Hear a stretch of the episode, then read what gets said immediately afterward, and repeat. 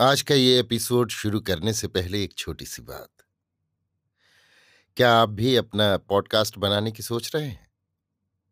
तो anchor try कीजिए। ये पॉडकास्ट बनाने का सबसे आसान तरीका है। नंबर एक, ये फ्री है। नंबर दो, इसमें कई सारे ऐसे टूल्स हैं जो आपको अपने फ़ोन और कंप्यूटर पर रिकॉर्ड और एडिट करने की फैसिलिटी देते हैं। नंबर तीन आप अपने पॉडकास्ट को डिस्ट्रीब्यूट भी कर सकते हैं, जिससे इसे स्पॉटिफाई और दूसरे प्लेटफॉर्म पर सुना जा सके। तो डाउनलोड कीजिए फ्री एंकर ऐप या विज़िट कीजिए एंकर डॉट एफ़ पर अपना पॉडकास्ट स्टार्ट करने के लिए। ये तो थी एक छोटी सी जानकारी, और अब शुरू करते हैं एपिसोड का सिलसिला।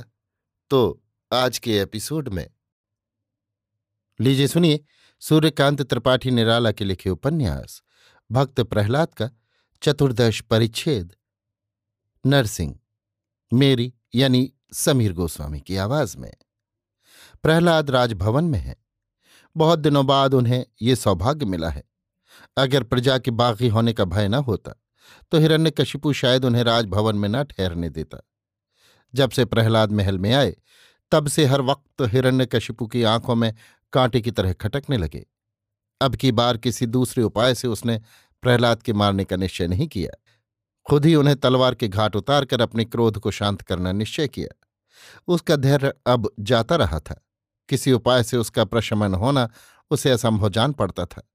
इसीलिए अपने पुत्र की सफ़ाई अपने ही हाथों करने के लिए वो इतना उतावला हो रहा था। उसका क्रोध पूर्ण मात्रा में आ गया था और सिर पर अलक्ष भाव से मृत्यु भी मुकाम कूच करने का परवाना लिए खड़ी थी। दिन की समाप्ति हो रही थी। भगवान भुवन भास्कर पश्चिमाकाश में गंभीर गति से धीरे धीरे अस्ताचल की ओर जा रहे थे। चिड़ियों की चहक में, पल्लवों की शिथिलता में, गोधूली के अंधकार में, किसानों के प्रत्यावर्तन में, श्रम, शयन और मोह की माया हृदय को कर्म तत्पर संसार से उदासीन कर रही थी। इसी समय दैत्यराज हिरण्यकशिपु का दरबार जमा हुआ था। एक ओर सशस्त्र सिपाहियों का सजग पहरा, एक ओर उच्च कर्मचारियों का गंभीर मौन, एक ओर दर्शकों के मुख पर सन्नाटा, एक ओर हिरण्यकशिपु के प्रताप की अंतिम आभा। सब एक साथ मिलकर उस दिन सभा की अंतरात्मा में एक अपूर्व करणा भर रहे थे। उस दिन न जाने कौन सी एक अज्ञात वेदना मौन स्वर में अपनी नश्वर रागनी अलाप रही थी। हिरण्यकशिपु के पास ही प्रहलाद भी खड़े थे। शांत, धीर, अचल, अटल। कहीं कोई ध्वनि उस नीरवता को बाधा देने का साहस नहीं कर रही थी। हिरण्यकशिपु ने ही ये साहस किया। वही वहाँ का सृष्टा और पालक था।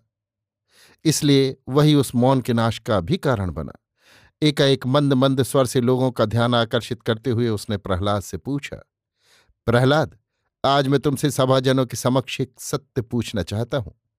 बताओ किस उपाय से तुम इतनी बार मृत्यु के हाथों से बचते गए?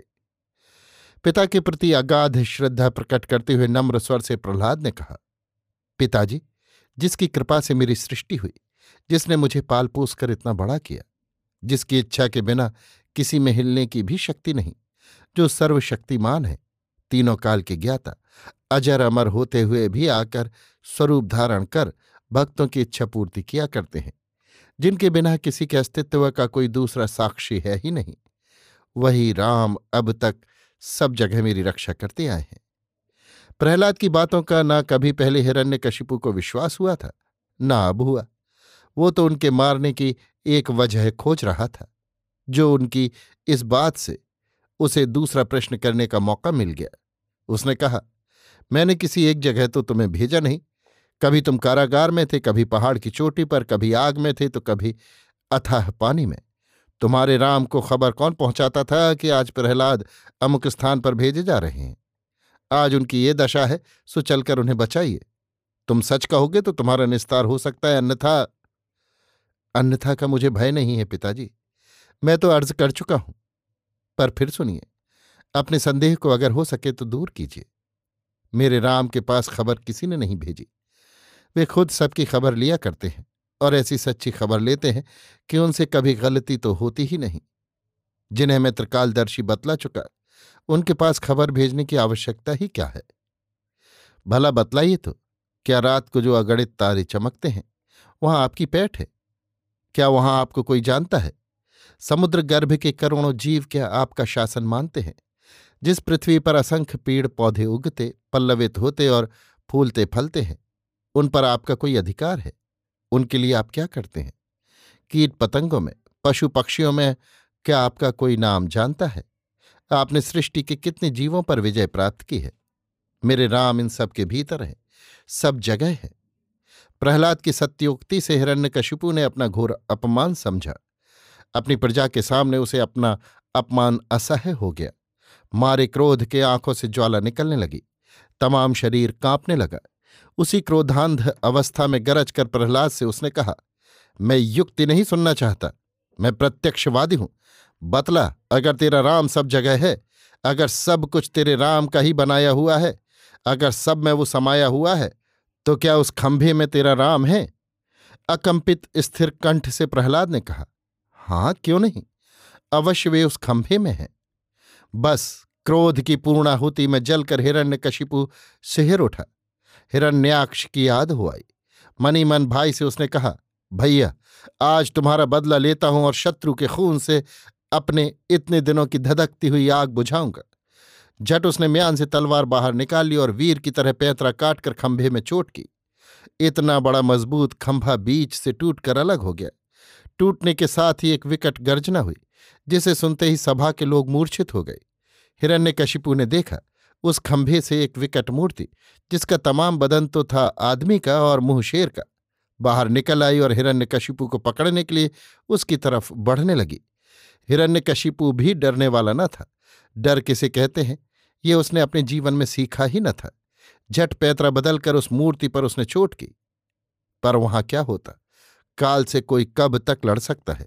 बड़ी देर तक बचते रहने पर भी अंत में भगवान नरसिंह ने उसे पकड़कर द्वार पर अपनी जांघ पर रख, तेज नाखूनों से बीच से फाड़ डाला और उसकी अंतड़ियों की माला बना, गले में पहन ली। क्षण भर में खबर फैल गई कि हिरण्यकशिपु मारा गया।